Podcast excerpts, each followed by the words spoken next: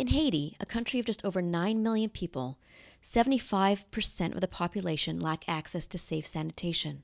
And it's no surprise that the country's residents face serious health problems and that waterborne illness is one of the leading causes of infant mortality.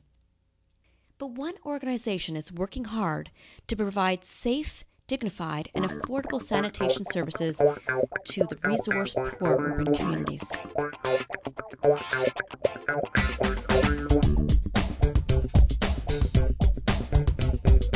Welcome to In the Business of Change, where we speak with social entrepreneurs impacting their communities and the world. I'm your host, Elisa Birnbaum, publisher and editor in chief of Sea Change magazine. On today's episode, we speak with Sasha Kramer, co founder and executive director of Soil, an organization that produces specialized toilets and transforms household waste into organic compost. In our interview, Sasha explains how a focus on innovation, local sourcing, and smart partnerships are all helping Soil find success in a country that's witnessed way too many organizations struggle and billions of dollars spent on failed projects. So Soil was founded in 2006. So we, we just finished our 10th year last year. Wow, congratulations. That's very exciting. And um, the mission, the vision, why it all began. Yeah, so at Soil started. Um, I, I, actually went to Haiti initially as a human rights observer mm-hmm. after the the coup in 2004, and I I went because I was very curious to better understand how the the, the social movement had had sort of was so different in my perspective than what I was reading in the U.S. news about it. So mm-hmm. I went and spent two years going back and forth, um, observing demonstrations and visiting political prisoners and, and doing very acute human rights abuse work. Mm-hmm. And then during that time, um, I really, I came to see that really the most prevalent human rights abuse in Haiti was poverty and, and in much of the world. And I was really, as someone trained as an ecologist, I was trying to think about how to bring together ecological principles with human rights advocacy. And, and that got me asking people about what the most challenging issues that they faced were. And something that came up time and time again was sanitation and, and not having access to a toilet. And then also food, not being able to access locally grown, affordable food. Mm-hmm. And so as an ecologist, I, I, I think I just began thinking about how could these two challenges be, be linked. And during that time, I, I learned about composting toilets and ecological sanitation work that was happening in in Eastern Africa, uh, and it just seemed like a, a fascinating way to sort of use the, the fundamental principles of ecology to address a lot of the different symptoms of poverty simultaneously. So being able to take a sanitation problem and turn it into an agricultural solution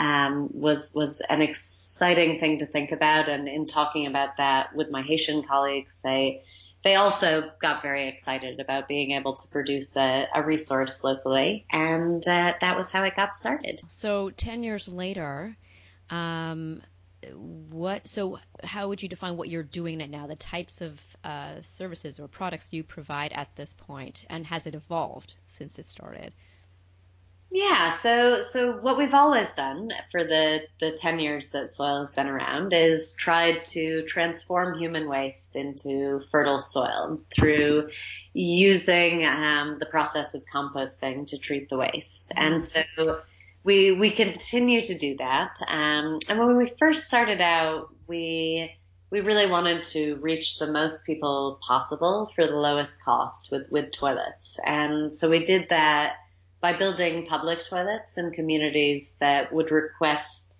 they would they would come to us with a request we would raise the money we'd build the toilet um, and then the community would would voluntarily manage the toilet after that. We found after a few years of doing that that something that, that it was very humbling in the sense that that I feel now that we should have known this going in but there's this assumption in development that the more need people have, the greater the level of volunteerism will be. So I think development experts assume that if you really need this toilet, you'll be willing to manage it voluntarily. And, and it's actually the exact opposite of that. I mean, the, the greater the need and the, the more you're struggling just to survive, the, the less time you have to volunteer. So, you know, the toilets were like any toilet in the US would be if you didn't pay someone to manage them. It just gets disgusting pretty right, quickly. Right. Um, so that was a that was a, a, a humbling and uh, and, and uh, significant failure that we had in our, our first few years. Lesson and learned. Yes. Lesson learned. Yes, yes. the hard way. Yes. and so so that was what pushed us to really think about how can we create a sustainable financial model for, for managing this toilet, these toilets, which allows people to make a livelihood by ensuring proper sanitation. And so now what we're working on is developing a, a household toilet business where people rent a toilet for their home and they pay a monthly service fee for that. And the monthly service fee ensures that the waste gets collected every month and safely treated and transformed into compost and that the people who are collecting the waste and maintaining the toilets are actually making a livelihood doing so. So, so that's what we're, we're focusing on right now. And, uh, and it's very challenging. Um, I mean, I think it's challenging anywhere to, to get people to prioritize and pay for sanitation. Yeah. But it's particularly challenging when people have very small amounts of disposable income to work with. So, we've found it to be a long process and we're not there yet, but uh, we're primarily focusing on developing this social business now. Okay. And so, how long has this uh, sort of pivot and this new approach been going on for at this point?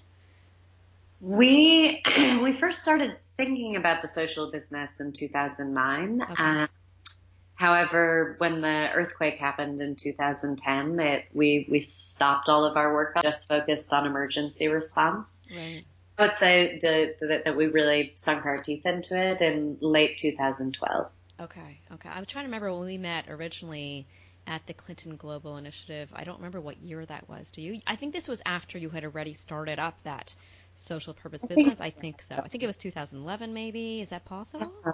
Uh, yeah, it is definitely possible. I have Okay. the worst memory of anyone, but going to go with in that time range. Yes. in that time range, exactly. Okay. Um, I so I'm curious also about um. Well, there's two things. So, number one, I was looking on your site, and I remember from our original discussion this came up as well. Um, the whole aspect of how you distinguish yourself from others on the ground, and, and specifically with regards to um, local, using local resources and um, local people, like human capital, um, as well as community engagement. All those types of things seems to be uh, very important to the work that you do and to the success you've had. Um, can you go into that a bit about the importance of, of people on the ground and working with them uh, in tandem with them to get the uh, the projects up and running? Yeah, absolutely. I mean, I, I think that certainly our our commitment to really place-based work has been one of the things that has allowed us to have the successes that we have had. Um, I think that we we are an organization that has a, a global vision of really creating a model for sanitation that can work in in vulnerable urban communities around the world. But at the same time, we ourselves are, are have been in Haiti for 10 years and have no plans to expand our own implementation work outside of Haiti. Mm-hmm.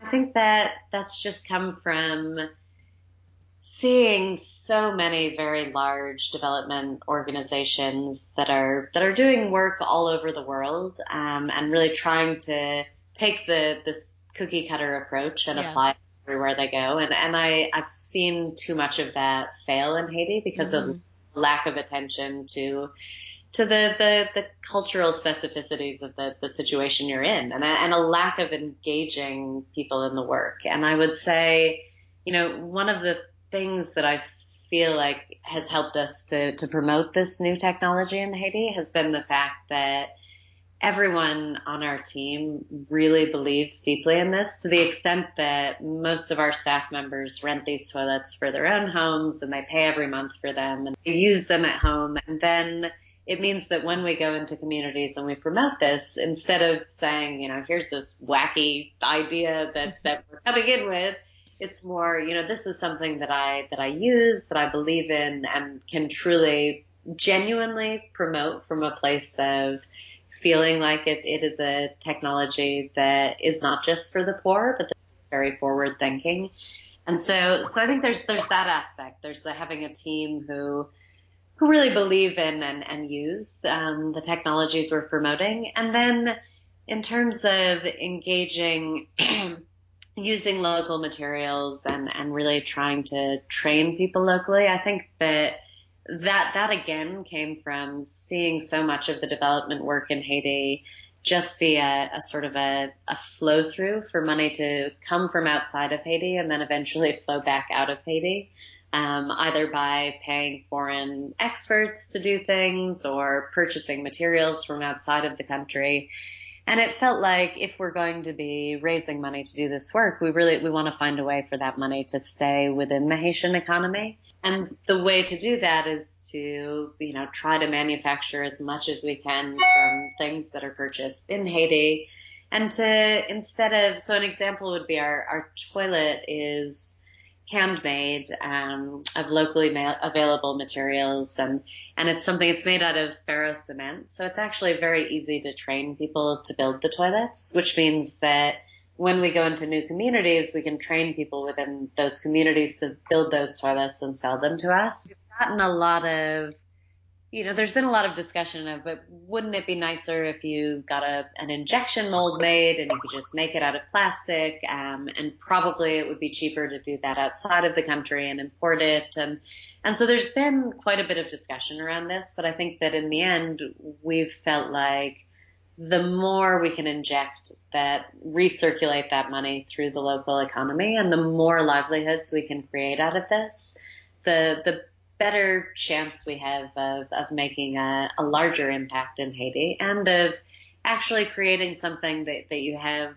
enough people that are benefiting from it that they're going to want to further promote it and spread it. Right. I think that's a it's a really really important distinction that you don't always see uh, a lot of other organizations uh, adopt, and so um, yeah, I, that really struck me um, as something significant. And the other thing I was I was also uh, uh, specifically curious about with regards to what your your work on the ground is um, this concept of, of partnerships. Um, have you had a lot of partnerships, whether in the corporate sector, in the public sector, um, sort of this cross-sectoral type of uh, collaborative efforts. Have have you engaged in any of those?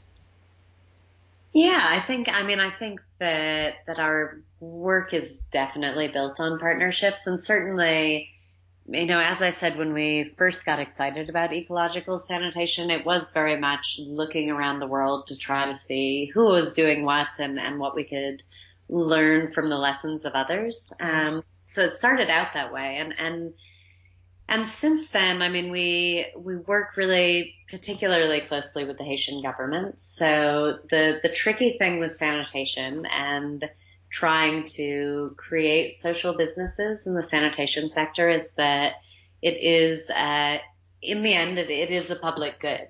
That anywhere in the world where people have functioning sanitation systems, that there is a good deal of, of public sector contribution to making those work. And so while it's very exciting to think about how can we create business opportunities here, it also is really important to remember that that in the end, you know, I don't think anyone's going to become a millionaire providing sanitation to the poorest of the poor. And and in the end there is going to be need to be public sector engagement both in terms of regulation and also in terms of cost sharing and and, and finances. And right. so so we work really closely with the Haitian government on, on trying to develop a mixed model and looking at where can the public sector step in and contribute and at what points can we can we make a business out of this mm-hmm. um, so i'd say they're they're our strongest partner and then we definitely work with corporations in haiti so we're trying to set up mobile payments so that people can pay with their cell phone for the service. And that's involved a lot of dialogue and, and collaboration with Digicel, who are the largest telecommunications provider in Haiti. Right. Um, and then a lot of our materials we're, we're sourcing from companies in Haiti. So, so a big one is in order to make the toilets work, you need dry carbon material to flush them with. Um, and to do that, we need to find agricultural businesses that have ag waste that we can use. So we work with a couple of rum manufacturers who have leftover sugarcane bagasse. Um, we work with some peanut butter manufacturers who have peanut shells that they contribute. And we're looking for more partnerships in the ag sector. Really, I'd say we, we can collaborate with a lot of nonprofits because like it or not, Haiti is still the, the, the republic of NGOs and is mm-hmm. filled with all sorts of um, different types, small to large nonprofits, and, and many of them are working in sanitation. So we try to do a lot of educational workshops on, on ecological sanitation. And then also, if we're working in the same neighborhoods, we try to coordinate and partner up as we can. That's great. And so, what would be some, if you can offer any, lessons learned from establishing those partnerships? Because I'm always curious about how um, so different people come together, but yet they can do it. I'm just wondering what you've learned, what were the challenges maybe of doing that, and as you move forward. Yeah, I mean those are those are interesting because you there's sort of two ways that you can come at them, and one is is saying, you know, if you can figure out a way to do this, here's the mutual benefit. Here's mm-hmm. how it's you, here's how it's going to help us. And ideally for them, that would also be a financial benefit. Right. And that's, that's tricky. And, and an example of that would be with the agricultural waste. Mm-hmm. So a lesson we learned is that when we started doing this, we would go to these companies and we'd say, we really need your agricultural waste. And, and they would say, ooh, there's a need. there's a need. Then, I mean, here's how much you can pay us for it. Right, right. Um, and then we we learned again a little later than we would have liked to have, but we learned that really the way to come to them is to say, oh, I see that you seem to have a waste management challenge ah. that here, and we have a solution for you. So we can help you get rid of your waste uh, more cheaply than you're doing right now. Mm-hmm. Come at it that way, then they see us almost as a service provider who can take their waste away for right you know, ideally they would pay us to do, we haven't actually achieved that yet where anyone pays us to do it, but we have gotten to it where they can say, oh, we'll give it to you for free because that's less expensive than us paying someone right. to manage it. Yes. Um, so that was a huge lesson in framing and really thinking it through before you go into those partnerships. Um, and then the other the other approach to partnerships with corporations is through corporate social responsibility. Yes. And I would say we do play off that a lot, especially with bigger corporations like Digicel. Mm-hmm. Because they they do a lot of CSR activities in Haiti. They are very socially committed. And so we're able to sort of use that social commitment to say, hey, we could really use your support with promoting, you know, this mobile money use here, or, or, or can you give us some free cell phone minutes that we can use in a raffle? So I, I think those are the two different approaches. Is either there's some mutual benefit, or the mutual benefit is just that you get you get good social points for it, um, and you care about that and again, good lessons learned there for for you um, in the in terms of approach. And with the public sector and the nonprofit sector, I would assume it's a very it's a different beast uh, in terms of those partnerships. Any any challenges or lessons from those experiences? Yeah, I mean, I think the the challenge with nonprofits is that they're very very donor driven, and so it it means that their strategies are, are are quite set by what donors' strategies are, and those those don't always align with needs. I mean, I, and I think that that's a challenge we have as a nonprofit. Certainly, is how do we how do we put together the needs of the community, which are quite dynamic with mm-hmm. the, the needs of our donors. And so what it means is that we field a ton of requests from nonprofits saying, I'm working in this neighborhood and I'd like you to come implement your model here. And we say, well, you know, strategically, we're actually focusing on these geographical areas and we right. can't really expand to those. And so I think that's the big challenge with working with nonprofits is how do you align your own strategic needs, the, the actual needs of the communities and the needs of their donors that, mm-hmm. that they're responsive to. Yeah, I can totally see that. I can see that. Uh, what are you most proud of in terms of what Soil has accomplished, um, its impact, anything that you can think of? What are you most proud of? I mean, I think that I am definitely what what what keeps me going certainly is the is the passion of our team, and I think that internally I'm I'm most proud of the fact that that we do have a group of people who believe so passionately and, and truly in the work that we're doing that, mm-hmm. that they would actually take on this technology and pay for it themselves. I think that to me that that feels like in and of itself a huge achievement. Um, and I think that you know in, in, in Haiti I feel like the the fact that we have right now just over a thousand families that are paying for our service. But in a country where there there is no no history of paying for sanitation at all, um, and where people do have such limited means, the the fact that people that that that people have gotten to a point where they recognize the importance of sanitation enough that they would place enough value on it to actually use some of their disposable income to put towards that. Mm-hmm. I think it represents a a real shift in mindset um, in terms of people understanding the importance of sanitation. And I think that for us, it's a real there. There would be no no greater way to sort of signify approval for the work that we're doing than to have people choose to to pay for that. So so I feel like that's a real stamp of approval that we get from communities, and it's something that when you use a, a strictly humanitarian NGO approach, you're never sure. I mean, because I would I would take almost anything for free that people wanted to offer me, but if I pay for it, it means that I actually value it. So right. so I think that's a, that that feels very important to us that people value the work enough to pay for it. Thank you for listening to In the Business of Change.